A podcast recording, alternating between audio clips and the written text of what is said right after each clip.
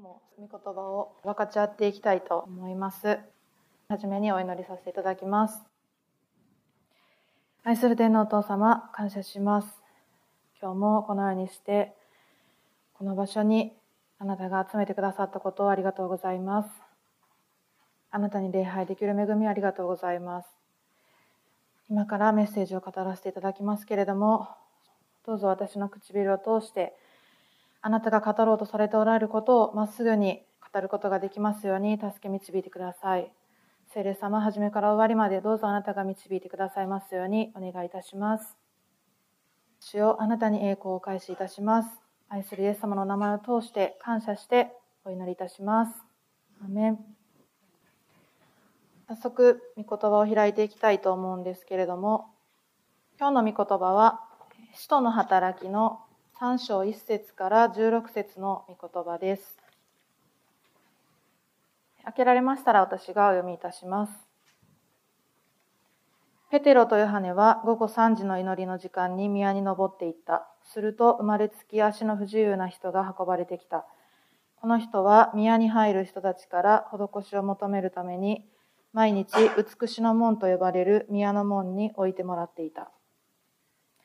彼はペテロとヨハネが宮に入ろうとするのを見て施しを求めた。ペテロはヨハネと共にその人を見つめて私たちを見なさいと言った。彼は何かもらえると期待して二人に目を注いだ。するとペテロは言った。金銀は私にはない。しかし私にあるものをあげよう。ナザレのイエス・キリストの名によって立ち上がり歩きなさい。そして彼の右手を取って立たせた。するとたちまち彼の足とくるぶしが強くなり、踊り上がって立ち、歩き出した。そして歩いたり飛び跳ねたりしながら神を賛美しつつ二人と一緒に宮に入っていった。人々は皆彼が歩きながら神を賛美しているのを見た。そしてそれが宮の美しな門のところで施しを求めて座っていた人だとわかると、彼の身に起こったことに物も言えないほど驚いた。この人がペテロとヨハネにつきまとっているうちに非常に驚いた人々が皆、ソロモンの回廊と呼ばれる場所にいた彼らのところに一斉に駆け寄ってきた。これを見たペテロは人々に向かって言った。イスラエルの皆さん、どうしてこのことに驚いているのですか？どうして私たちが自分の力や経験さによって彼を歩かせたかのように私たちを見つめるのですか？アブラハム、イサク、ヤコブの神、すなわち私たちの父祖たちの神は、そのしもべイエスに栄光を与えになりました。あなた方はこの方を引き渡し、ピラトが釈放すると決めたのに、その面前でこの方を拒みました。あなた方はこの聖なる正しい方を拒んで、人殺しの男を赦免するように要求し、命の君を殺したのです。しかし、神はこのイエスを死者の中から蘇らせました。私たちはそのことの証人です。このイエスの名がその名を信じる信仰のゆえに、あなた方が今見て知っているこの人を強くしました。イエスによって与えられる信仰が、この人を皆さんの前でこの通り完全な体にしたのです。アメン。今日はこのところから、イエス・キリストの皆というテーマで御言葉を分かち合っていきたいと思います。主がペテロとヨハネを使わして、ペテロを通して力強く癒しの技を働かれて、生まれながら約40年間も足の不自由な人を癒されました。そして彼は癒されただけではなくて、神様を賛美し、また彼に起こったことを見た多くの人々が神様を信じることになりました。この生まれつき足の不自由な人を癒すにあたって、ペテロはナザレのイエス・キリストの名によって歩きなさいと言っています。イエス・キリストの力によってとか、イエス・キリストの恵みによってとか、そういうのではなく、イエス・キリストの皆によってと言っています。私たちが挨拶やまた賛美の中で、イエス・キリストの皆を賛美します。また、主の皆を崇めます。とか言うと思うんですけれども、お祈りの時にもまたイエス様の名前によってお祈りしますと言って祈ると思います。いつでもイエス・キリストの名前が出てきます。4章の10節を見ると、この人が治ってあなた方の前に立っているのは、ナザレ人イエス・キリストの皆によるのです。とあります。この皆が足の不自由な人を歩かせたことがわかります。この皆とは何なのでしょうか？それはイエス・キリストご自身を指します。名前は実質を表すものです。だからイエス・キリストの何よってというのはイエス・キリストご自身ということです。イエス様はカペナウムの中部の病人の人に起きて歩きなさいと命じられました。その同じキリストイエスが今も精霊を通して働いておられるということをこの奇跡を通して示しています。一節を見ると、ペテロとヨハネは午後3時の祈りの時間に宮に登っていったとあります。ユダヤ人は朝の9時と正午、そして午後3時の1日に3回祈りました。3時の祈りというのは宮で生贄が捧げられていたので人がたくさんいました。この時、ペテロとヨハネは一度に3000人の人たちが救われてかなり忙しかったと思うんですけれどもどんなに忙しくても祈りを第一としていましたペテロとヨハネはこの午後3時の祈りの時に宮に登っていきましたそこで生まれつき足の不自由な人と出会いましたこの足の不自由な人は宮に入る人たちから施しを得ようとして美しの門に置かれていました。しかし、美しの門とは対照的に、そこに生まれつき足の不自由な人が置かれていました。施しを求めるためです。ちょうどその時にペテロとヨハネは足の不自由な方と出会いました。彼の前を通り過ぎようとしていました。彼はいつも他の人たちにしているように何のためらいもなく施しを求めました。すると、ペテロとヨハネは、その人を見つめて私たちを見なさいと言いました。創約聖書では、じっと見つめたと訳されています。ペテロとヨハネは彼をじっと見つめると、私たちを見なさいと言いました。どういうことでしょうか？五節を見ると、彼は何かもらえると期待して二人に目を注ぎました。そしてペテロは、金銀は私にはない。しかし私にあるものをあげよう。ナザレのイエス・キリストの名によって立ち上がり歩きなさい。ペテロとヨハネは金銀は持っていませんでした。でももっと違う何かを持っていました。彼らが持っていたものは何でしょうか？それはナザレのイエス・キリストの皆です。聖書の中に皆さんもよくご存知の良きサマリア人の話があると思います。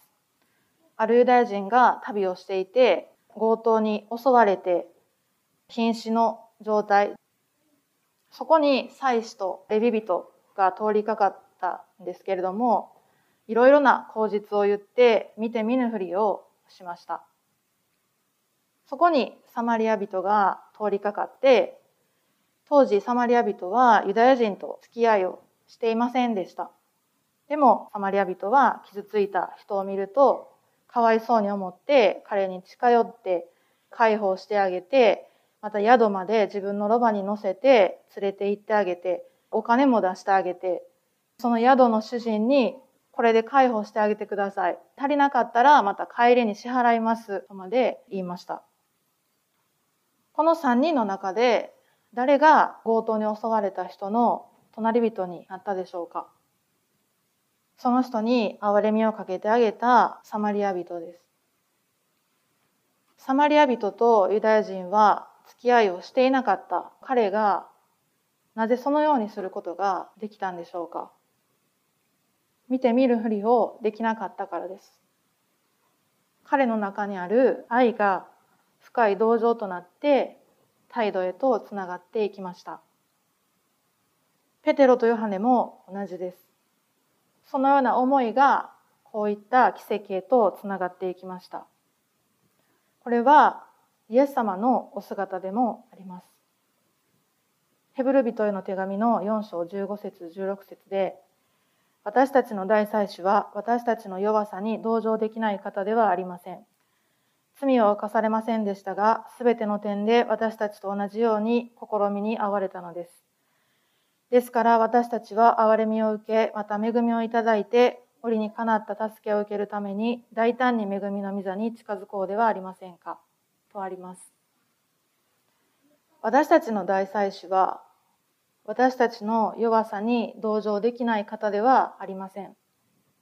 私たちの内にある悲しみや苦しみ、傷ついた心をすべてご存知です。深く憐れんでくださる方です。ですから私たちはその憐れみを受けて恵みをいただくことができる。そして大胆に恵みの御座に近づくことができます。6節から8節するとペテロは言った。金銀は私にはない。しかし私にあるものをあげよう。ナザレのイエス、キリストの名によって立ち上がり歩きなさい。そして彼の右手を取って立たせた。するとたちまち彼の足とくるぶしが強くなり、踊り上がって立ち、歩き出した。そして歩いたり飛び跳ねたりしながら神を賛美しつつ二人と一緒に宮に入っていった。ペテロが私たちを見なさいと足の不自由な方に言った時に彼は何かもらえると思って二人に目を注ぎました。でもペテロは金銀は私にはない。でも私にあるものをあげよう。ナザレのイエス・キリストの名によって歩きなさい。と言って、彼の右手をしっかりと握って立たせました。すると彼の足とくるぶしは強くなって、踊り上がってまっすぐに立って歩き出しました。イエス様はカペナムの中部の人に起きて歩けと言って歩かせました。生まれつき足の不自由な人を癒し、立ち上がらせ、飛んだり跳ねたりできる完全な体にしてくださいました。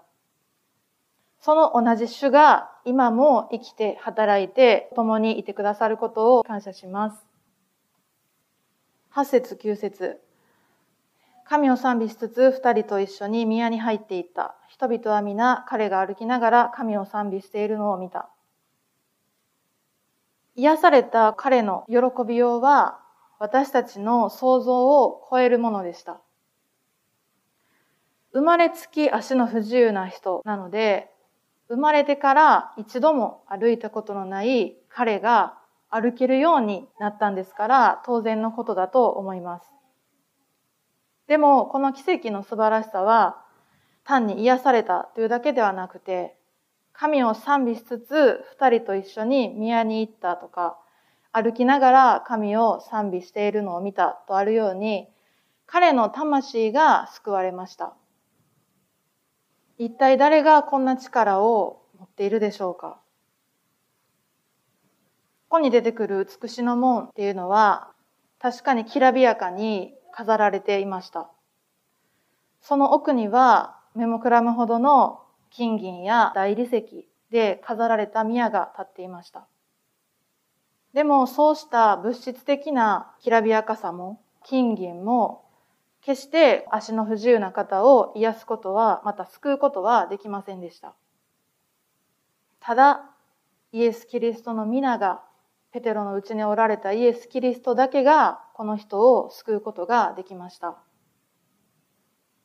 金銀のようにいずれなくなるものではなくて、決してなくならないものとは何でしょうか？それは永遠の命です。